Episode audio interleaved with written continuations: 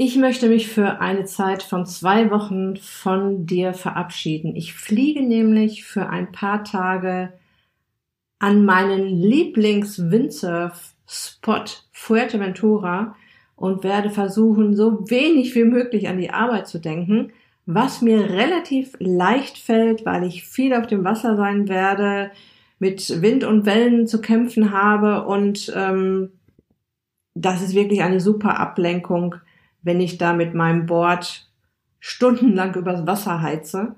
Nach meinem Urlaub geht es natürlich sofort mit spannenden Themen weiter. Mein Tipp für dich, höre dir ein paar der Episoden in diesem Podcast einfach nochmal an. Unser Körper ist hochkompliziert.